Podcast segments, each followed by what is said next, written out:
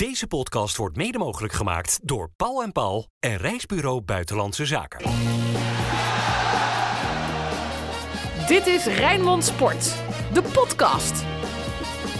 Het had een hele mooie week eh, kunnen worden voor Feyenoord. Na die eh, prachtige bekerzegel PSV kwam er niet echt een passend vervolg. Het bleef doelpuntloos in de Kuip tegen FC Twente.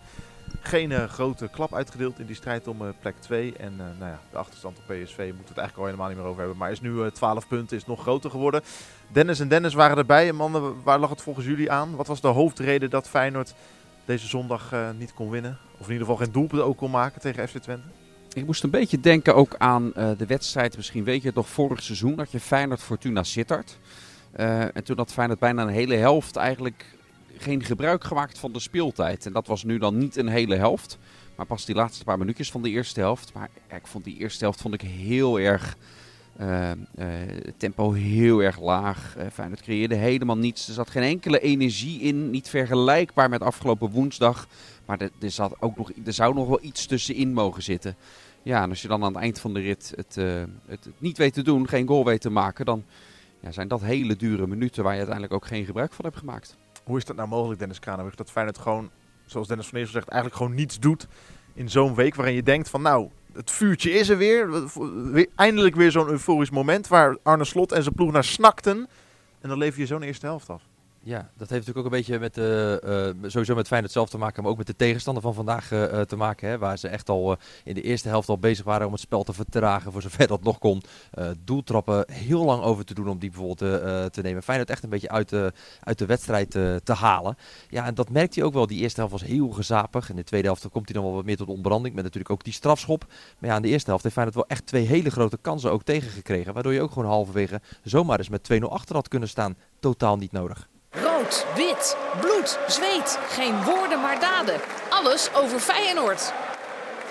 Laten we even beginnen bij het begin, mannen. Geen Kelvin Stenks bij Feyenoord vandaag. Thomas van der Belt daarom op het middenveld. Logische vervanger? Nou, kijk, Arne Slot werkt elke dag met die spelers, ziet ze ook op het trainingsveld. Eh, eh, wij, en ik dus ook, moeten het doen met wat je in de wedstrijden ziet. Eh, en mijn oordeel op basis daarvan is dat ik dit toch een hele bijzondere keuze vind. Ik vind Linger, als hij invalt, hij, hij, hij brengt gif. Ehm, ehm, ehm, hij, heeft snelheid, eh, kan, kan goed diep gaan. Eh, gewoon veel meer dreiging als hij, als hij erbij is. En van- bij Van der Belt ja, heb ik ook bij de invalbeurt heb ik nou nog niet zoiets gezien dat, dat ik dacht, ja, die, die klopt op de deur. Maar wat ik zeg, op de trainingen zal hij dat dus, eh, dus wel doen. Slot gaf later bij jou ook nog aan, en misschien weet jij nog precies hoe hij dat verwoordde. Dat het te maken heeft ook met, met, eh, met hoe je je eh, beweegt als je niet de bal hebt. Hè? Hoe je moet ook, positioneren. En dat Van der Belt daar veel verder dan, dan Linger in is. Ja, weet je, dat, dat kan Slot dan veel beter inschatten. Maar ik, met een wat iets meer lekenbril dan de trainer Arne Slot. Hè, dus ik ga niet bedweterig zijn, maar op basis van wat ik heb gezien gewoon in de wedstrijden, de momenten waar het echt om gaat, ehm, ehm, ja, vind ik dat Linger al een stuk eh, verder is. Ja, ook, eh, dat ben ik helemaal met je eens. Ik denk ook als je gewoon gaat kijken puur naar ervaringen, international eh, eh, zijn, dat je dat natuurlijk ook meeneemt. Inderdaad, het gif wat jij zegt, net even iets eh, ja, meer gochme. Eh, bij eh, bijvoorbeeld een Lingen. Ik noemde zelfs Ivan nog als iemand die op die plek zou kunnen spelen. Maar te zien hier bij Feyenoord echt wel als buitenspeler. Maar ja, we hebben natuurlijk ook Dilrosun nog wel eens op 10 gezien. Hè. Dat zijn toch, vind ik, misschien net iets logischere keuzes om dan nog op terug te vallen. In plaats van op, eh, op Van der Belt. Die, eh, ja, en wat jij zegt, ja, misschien dat hij in de dagelijkse eh, gang van zaken iets eh, bij hem ziet dat hij goed en hard werkt, zoals Slot het ook zei. Dat, ik me afvraag van, ja, doen die anderen dat dan niet of minder? Ik vond het ook een verrassende keuze. Vinden jullie het ook niet pijnlijk voor de Luka Ivanovic? Want Arne Slot zegt dan, wij zien hem echt puur als buitenspeler. Maar het is gewoon een international van Kroatië die in het verleden heel vaak op die teampositie heeft gespeeld. Zou dit niet is dit niet pijnlijk voor hem persoonlijk? Nou, Slot is gewoon duidelijk, eh, hij valt er ook vandaag niet, niet eens in hè. Nee. Eh, de slot is gewoon duidelijk ook nog niet tevreden over wat Ivan Ušec heeft eh, laten zien. En dan zegt Slot er steeds bij, dit hebben we bij bijna alle spelers, behalve Hansko hebben we het gezien. Die hebben eerst een aanlooptijd nodig om er uiteindelijk te staan. Maar inmiddels krijgt hij bijna helemaal geen kansen meer. Terwijl ik vond, het was allemaal nog niet, nog niet geweldig. Hè? Laat, laat ik daar duidelijk in zijn voordat ik dit betoog begin. Maar ik had het gevoel, het was de periode rondom Celtic uit en zo, dat er echt wel een stijgende lijn ook, ook in zat. Dat hij aan de beterende hand was. En daarna hebben we hem eigenlijk opeens, ja, bijna helemaal niet meer gezien. Eh, en ook vandaag als Slot dan zegt, ja, ik heb geen, geen spelers rechts voorin, daarom speel ik met Nieuwkoop. Dat zou, zou jij vast op je lijstje ook hebben staan, eh, Jesse. Maar Ja. de optie om Paixão naar rechts te halen en dan kun je gewoon met Ivanovic eh starten, die, die wordt al niet eens geopperd. Het lijkt niet eens in zijn hoofd ook te zitten. Dat vind ik toch wel opmerkelijk ook. Het is ook heel opmerkelijk dat we inmiddels op het punt zijn dat Arne Slot een, nou ja, rechtervleugelverdediger, rechter winger, kunnen we het ook noemen, als Bart Nieuwkoop als rechtsbuiten moet gaan opstellen. Ja, vind ik ook. Eh daar kom je weer inderdaad terug op andere namen die je daar eh, eh, zou kunnen zetten. Want we hebben net na de winterstop en volgens mij vlak voor de winterstop ook gezien dat Deelroosen daar eindelijk na zijn ja, toch hele moeizame, persoonlijk voor hem natuurlijk, eerste seizoen zelf, dat die daar ineens weer mochten spelen. Ja, nu kies je dan voor deze optie. Ja, ik vind dat toch ook wel eh, bijzonder. En zeker, kijk, tegen PSV snap ik het nog. Hè. Dan speel je nog tegen Dest. Iemand die met heel veel, met heel veel loopvermogen, iemand die echt eh, beteugeld moet worden, omdat hij ook aanvallend natuurlijk heel veel eh, kan brengen. Dat weet je met Nieuwkoop, die heeft ook gro- een groot loopvermogen. Ja, maar met alle respect, die speelt vandaag tegen Gijs Smal. Eh, dat is toch wel even een andere categorie waar je dan eh, tegen speelt. En daar ga je Ja. je toch min of meer een beetje op aanpassen. Vind ik dat dan opmerkelijk. Heeft eh, Santiago Jiménez nu echt eh, te maken met een vormcrisis? Nou ja, hij, eh, zelf zegt hij eh, daarover dat hij niet de Jiménez is van het begin van dit seizoen. Aan de andere kant denk ik ook, hè, eh, ik vroeg Slot daar net ook naar. En ehm, ja, die zei ook van, ja, we, krijgen veel kansen en dan kun je ook kansen missen. Maar ja, aan de andere kant, we hebben niet voor niets gezien dat hij in die eerste seizoen zelf zo makkelijk het net wist te vinden.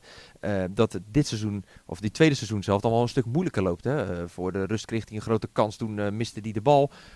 Had nog wel een hele goede actie waar uiteindelijk weer een kansje voor Feyenoord uit had moeten komen. Maar dat gebeurde dan niet, hè, waarbij die drie man passeerde bij de cornervlag. Dat deed hij echt heel goed. Maar ja, als je zelfs ook met zo'n strafschop, en hij schoot hem volgens mij best wel aardig in. Ik heb hem nog niet teruggezien, maar hij schoot hem volgens mij gewoon eh, behoorlijk strak de hoek in. Ja, viel als je- mee, maar wel, maar, wel, maar wel laag. Oenestal had hem goed, maar hij was niet heel sterk Ja. in de hoek. Ja, nou ja, kijk, en dat zijn wel de momenten dat als je dan even over dat dode punt heen geholpen moet worden, ja, dan moeten die strafschoppen, hè, ik vind sowieso dat strafschoppen er altijd in moeten, maar die moeten er dan wel even in. En dat gaat natuurlijk ook in zijn hoofd zitten van, jeetje, weet je, ik heb al een paar wedstrijden niet gescoord. Ik lees ook berichten inderdaad dat het, eh, dat het even wat minder met mij gaat. Ja, en als je dan zo'n strafschop ook nog eh, mist, dan wordt het daar ook niet beter van. Nee, het ontbreken van doelpunten bij Jiménez loopt wel één op één met ja, de doelpuntendroogte bij Feyenoord. Hè. Want ook vandaag zag ik weer gewoon een ex- aantal expected goals van drie. Dus daar lag het niet aan. Het aantal kansen dat gecreëerd werd, daar lag het ook niet aan. Arne Slot had het er ook over de persconferentie, dat hij daar dik tevreden over is. Hoeveel kansen Feyenoord uit open spel creëert. Maar doelpunten maken, dat is echt eh ongelooflijk, Ja. ongelooflijk veel moeite de afgelopen maanden. Maar dat is, ja, ik kan nu gaan mee eh papegaaien met wat, wat iedereen eh, zegt hierin. En het zal cijfermatig kloppen bij mij. Oké, het klopt. Vandaag scoort Feyenoord niet. Eh, vorige week deed dat wel, eh wint het die wedstrijd. Ik blijf bij wat ik een veel groter probleem vind als je in de data bij Feyenoord duikt. En oké, dat gebeurt dan vandaag niet. Maar dat wil niet zeggen dat, dat, niet het over, dat ik dat niet een groter eh, probleem vind. Is dat Feyenoord veel te gemakkelijk zijn tegengoals krijgt. Waardoor als je dan een keer een wedstrijd hebt dat, dat, dat er niet heel veel ballen invliegen, dat je dan ook meteen tegen puntenverlies aan loopt. En vandaag had eh, dat dus ook weer heel duur kunnen zijn. Als, als Twente die kans in de eerste helft niet zo gênant slecht uitspeelt. Met Flap die, gewoon, die, die één stap naar voren doet en daardoor buiten spel is. Dan, anders had je vandaag dus wellicht zelfs ook meteen eh, eh, verloren. Hè? Dus, eh, kans van Rots vergeet je dan nog eventjes. en die kans van, van Rots ook nog. Dat, dat waren natuurlijk ook weer waren ook geen, geen kleine kansjes die Feyenoord daarbij weer weggaf. Dus mijn focus, maar mensen die de podcast de Rijbelt al wat langer volgen weten dat ik sowieso vaak wel gefocust ben op, op, op de defensieve cijfers. Ja. Daar maak ik me eigenlijk nog steeds drukker om dan dat eh, de aanvalsdrang van Feyenoord niet, eh, niet goed zou eh, zijn. Hoeveel, hoeveel goals heeft Feyenoord wel niet gemaakt Nee, maar ja, dit seizoen? Pa- ja. Pavlo- of, Pavlidis heeft er eentje meer dan nu de, de topscorer in zijn eentje. Maar ja, vormcrisis, Jiménez, ja, hij scoort de laatste, de laatste tijd niet. Hij heeft nog steeds geweldige cijfers die we in, in menig jaar bij een Feyenoord spits niet hebben gezien. Feyenoord heeft er 52 in totaal gemaakt, maar 17 tegen. Dan denk ik, als je kritisch gaat kijken naar dit team, dan zou ik toch neigen naar, ik denk dat we eerder naar dat laatste moeten kijken. Maar al die goals zijn toch vooral gemaakt in de eerste maanden van het seizoen. En toch niet in de afgelopen weken, slash maanden. Eh, dat, dat klopt, maar we, zijn ook pas net weer begonnen aan het tweede seizoen zelf, toch? Er zijn, dit is de derde eh, wedstrijd, waarvan die eerste wedstrijd eh, na de winterstop in de competitie eh Jiménez zelfs nog gescoord heeft ook. Ja, dat is waar. We hebben het net over die twee kansen hè, van Twente voor, eh, voor Daan Rots. En uiteindelijk dat eh, heel knullig uitgespeelde buitenspeldoelpunt. Ja. Baart het zorgen dat Twente eigenlijk twee keer zo makkelijk door die, de, nou ja, dat stabiele hart waar we het, waar we, die we al, dat we al zo vaak geprezen hebben van Nou, Gernot mag jij Trauner wat- en David Mag jij wat over zeggen, Den? Ik heb net... eh, Nee, ja. ik denk dat mijn mening duidelijk is, als- wat, wat het antwoord op jouw vraag is. Nee, het is natuurlijk ook niet voor het eerst dat we spelers zo makkelijk weg zien lopen ook. Hè? Eh, hebben we natuurlijk ook in eerdere wedstrijden eh, eh, gezien. Dat bijvoorbeeld uit de rug van Trauner, eh, net als tegen Vitesse, ehm, daar werd redelijk makkelijk uit zijn rug weggelopen. Nu ook was het een ingooi van Feyenoord. Die eh, uiteindelijk ervoor moest eh, zorgen dat Feyenoord gevaarlijk zou worden. Verdedigers ook mee naar voren. Ja, Feyenoord verspeelt de bal ver op de helft dan van Twente. En in de omschakeling, ja, dan kan er zo doorgelopen worden dat het een soort open huis op dat moment is. Zie ik op een gegeven moment Brenet vanaf eigen helft starten, krijgt de bal dan mee. Ja, dan ligt het zo open dat ik echt bij mezelf dacht van, waar, waar is iedereen op dit moment? Dat was echt wel een beetje, eh, ja, vond ik wel verbazingwekkend om te zien hoe snel dat uiteindelijk ging. Het was niet de eerste keer dat Twente zo probeerde te ontsnappen. Daarvoor kon het dan nog wel gerepareerd worden. Maar dit was echt wel dat ik dacht van, jeetje, wat gaat, wat gaat Twente er hier makkelijk vandoor? En wat kan het hier eh, eigenlijk eh, binnen no time zo gevaarlijk worden? Dat is, ja, Dennis zei het net ook al, want dat is wel echt iets waarvan je denkt, ja, daar gaat echt wel naar gekeken worden de komende dagen. Ja, ook Daan Rots die bij die kans gewoon wegloopt uit de rug van Trauner. En ik kan me herinneren tegen Vitesse, maar ik kan me ook die goal van PSV van Saibari toen herinneren. Die zo wegloopt bij Gernot Trauner. Is dat iets nieuws bij Trauner, dat soort momenten? Nou, hij heeft volgens mij wel vaker dat hij. eh, kijk, hij is natuurlijk niet de allersnelste. Maar hij, hij staat gewoon heel vaak op de goede plek. eh, Ja. Heeft eh, de goede actie. Eh, maar als het op zo'n zo'n loopduel aan gaat komen. En er loopt iemand uit zijn rug weg. En die paas komt dan precies eh, op, de, op de goede plek. Ja, dan heeft hij het gewoon heel lastig. Dat is wel een beetje, een beetje zijn Achilleshiel, kan ik toch wel zeggen. Ja, je moet wel per doelpunt kijken wat er aan vooraf eh, gaat ook. Hè? Want Trauner die kan zichzelf heel goed positioneren. Maar als een medespeler loopt te, eh, hoe zal ik het zeggen, loopt, te- loopt te klootviolen. Ja, daar kun je haast niet op anticiperen. Neem vorige week Vitesse uit. Ja, Marcos Lopez die op een plek de bal verliest met, met een dramapaas. En daarna wordt Trauner op snelheid geklopt. Ja, daarbij vind ik dat de zwaarte van waar het misgaat ligt dan meer bij Lopez. Die goal van Saibari, ik moet even graven of dat die één is na de pirouette van Geertruida. Ja, dat klopt. Ja, weet je, ja, dan staat hij op dat moment niet goed. Maar je verwacht ook niet dat daar ergens langs de zijlijn Geertruida opeens een pirouetje gaat, eh, eh, gaat maken en, en de bal verspeelt. Dus normaal gesproken taxeert hij die situaties juist heel goed, waardoor hij niet in die situaties komt. Eh, maar je hebt gelijk, eh, overal eh, heeft Trauner veel meer van dit soort momenten dan eh, voorheen het, het geval was. Dus dat is, ja, dat is iets waar naar gekeken moet worden in het geheel waar dat nou aan ligt. Wel verrassend dat hij zoveel, nou ja, zoveel minuten heeft gemaakt in deze week in drie wedstrijden achter elkaar. Want dat hadden we niet verwacht, toch? Hij moest er vandaag dan wel uit, in de 70ste minuut ongeveer. Maar Ja, dat heeft daarmee te maken dat, eh, dat het dan toch te veel qua speelminuten gaat eh, aantikken. Eh, wat dat betreft scheelt het voor Trauner weer dat hij nu een, eh, een midweekje niet in actie hoeft te, te komen. En daarna een dubbele ontmoeting met, eh, met AZ. De Feyenoorder van de week. daar gaan we straks over voorspellen, over eh Feyenoord AZ. Eerste tijd voor de Feyenoorder van de week. Ja, ik heb, ik, ik heb zo'n vermoeden wie een van jullie twee gaat benoemen, maar gaat het graag Ja. aan jullie over. Ja, ik ga dan eh, eh, voor vandaag voor uh, Quilincy Hartman. Omdat ik vond dat hij vandaag gewoon wel weer eh, ja, als een van de weinigen zijn eh, gewoon echt een ruime voldoende scoorde. Dus eh, ik kies voor, uh, voor Quilincy Hartman. Ook omdat ik vind dat andere spelers.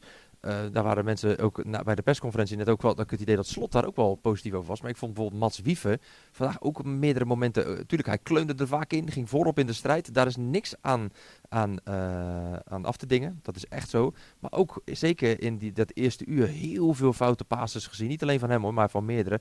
Dat ik wel eens dacht van ja, dit ben ik gewoon niet gewend van deze spelers bij Feyenoord. Ook Trouwen die ineens passes door het midden gaat geven. Dat ik dacht van ja, weet je, dit, dit zien we normaal echt nooit.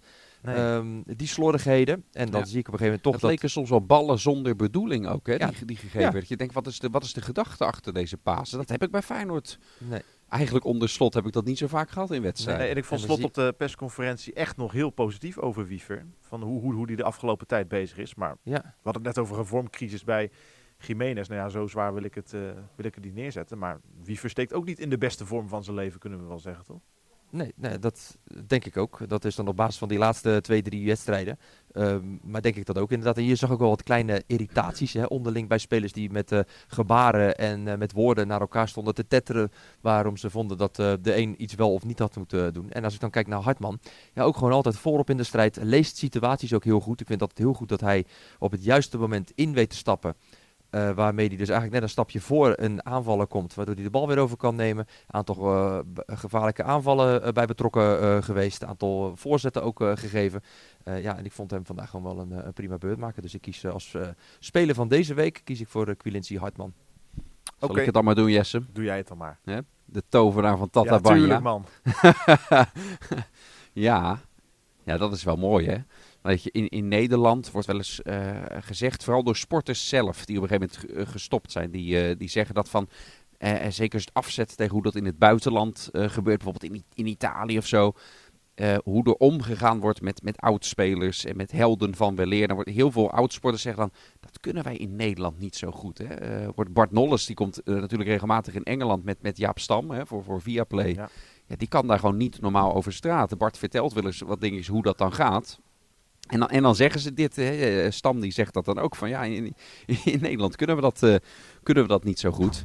Dat is ook niet uh, helemaal maar, zo. Hè? Want maar, als hier grote spelers voor het hey, plein lopen... Er komt er maar, er ja, komt er maar. Okay. Als er nou één plek in Nederland is waar dat wel gebeurt... Niet voor Jaap Stam overigens. Dan is dat bij Feyenoord niet bij Jaap Stam. Maar dat heeft ook te maken, een klein beetje misschien ook met de prestaties van Jaap Stam hier te maken. Uh, nee, hier bij Feyenoord gebeurt dat, gebeurt dat wel. Hè. Dat zei Dennis Tucloes ook toen hij het veld opkwam. Uh, daar staat Feyenoord ook bekend om, om het eren van zijn helden en de mooie manier op dat gebeurt. En ja, dan heb je het begin van deze dag, uh, komt hij aan op, uh, op Varkenoord, komt die busje uit. Hij is niet meer zo mobiel, hij loopt, loopt op, op, op, krukken. Je ziet ook gewoon echt aan hem dat hij, nou, dat hij wel eens gezonder is geweest, laat ik het, laat ik het zo verwoorden. Ja. Um, um, en uh, ja, dan is er zo'n prachtig onthaal. En je ziet het wat er met een doet. Wim van Hanegem was daarbij. Uh, Obiku was erbij. Dan gebeurt het in het stadion. Gebeurt het ook. Klinkt, uh, ook al is het jaren geleden. En zitten er inmiddels supporters achter die goal. Die die tijd misschien helemaal nog niet meer meegemaakt. Maar er klinkt wel de jel. Zoals die toen in de jaren negentig klonken. Met het Jozef, Jozef. Ja, dat is, dat is hartstikke mooi. En wij hebben een paar jaar geleden nog gesproken in de coronatijd. Toen zei ik, ik hoop zo graag dat ik nog een keertje naar Rotterdam kan komen, dat het er nog van gaat komen. Weet je, in die vreselijke tijd dat je überhaupt niet wist hoe lang die leegte ging duren voordat die, die verschrikkelijke maatregelen eindelijk weg uh, waren. Ja. ja, vandaag was dan de dag dat hij er weer een keer bij kon zijn. Ik vond uh, uh, op een verder vrij troosteloze voetbalmiddag, zeker in de eerste helft, vond ik, vond ik dat het Maar ook mooi dat dat hele grote spandoek er natuurlijk was. Hè? Ja. Achter, de, de, achter het doel, bij de, bij de noordzijde daar. Zo'n heel groot spandoek, tovenaar van Tatabanje, held van Zuid. Daarnaast nog een spandoek met zijn portret er ook, er ook op. Dus dat is wel echt wel, wel gaaf om te zien. En als je dan ook weet, hè, dat hij is volgens mij in 94 is hij volgens mij weggegaan bij Feyenoord. Dat is dus 30 jaar geleden. Maar als je ziet hoe die, het, het is net alsof hij vorige week nog een hat heeft gescoord, zoals die binnen werd gehaald. Ja. Ja, ze hadden het kunnen doen hè, met die penalty. Ja, hij heeft het wel eerder gedaan. Ja, had, zonder had, had dat maar gedaan. Hadden we Jozef de penalty maar laten nemen. Ja. Dan ja. uh, hadden we het wel geweten. Schuivertje de hoek in. Ja. De glazen bol. Er komen twee behoorlijk belangrijke tweeluiken aan, mannen. Met AS Roma natuurlijk. Maar eerst eventjes met AZ. Eerst Volgend... met AZ Roma. oh. Ja. je moet eigenlijk zo, gewoon zo snel mogelijk, pijnlijk, hè? zo snel mogelijk doorgaan en er geen aandacht ja, aan besteden. Dat je Jesse echt wordt van, oh. dat vind ik het leukste, weet je. Sowieso, ik vind zelf deze grappen wel leuk. En je moet het leven voor jezelf in je eigen hoofd uh, leuk maken. Dat, dat is het allerbelangrijkste. Ja. Uh, en dat doe, dat, daar ben ik behoorlijk in, uh, in getraind. Ja. Het allerleukste vind ik met dit soort grappen. Tuurlijk is, dit, tuurlijk is dit helemaal niet leuk. Maar dat ik dan hoor dat hij zelfs een beetje pijn doet bij jou, Jesse. Daar, daar kan ik zo intens van, uh, van genieten. Maar jij wilde iets, uh, iets, iets zeggen. Graag gedaan.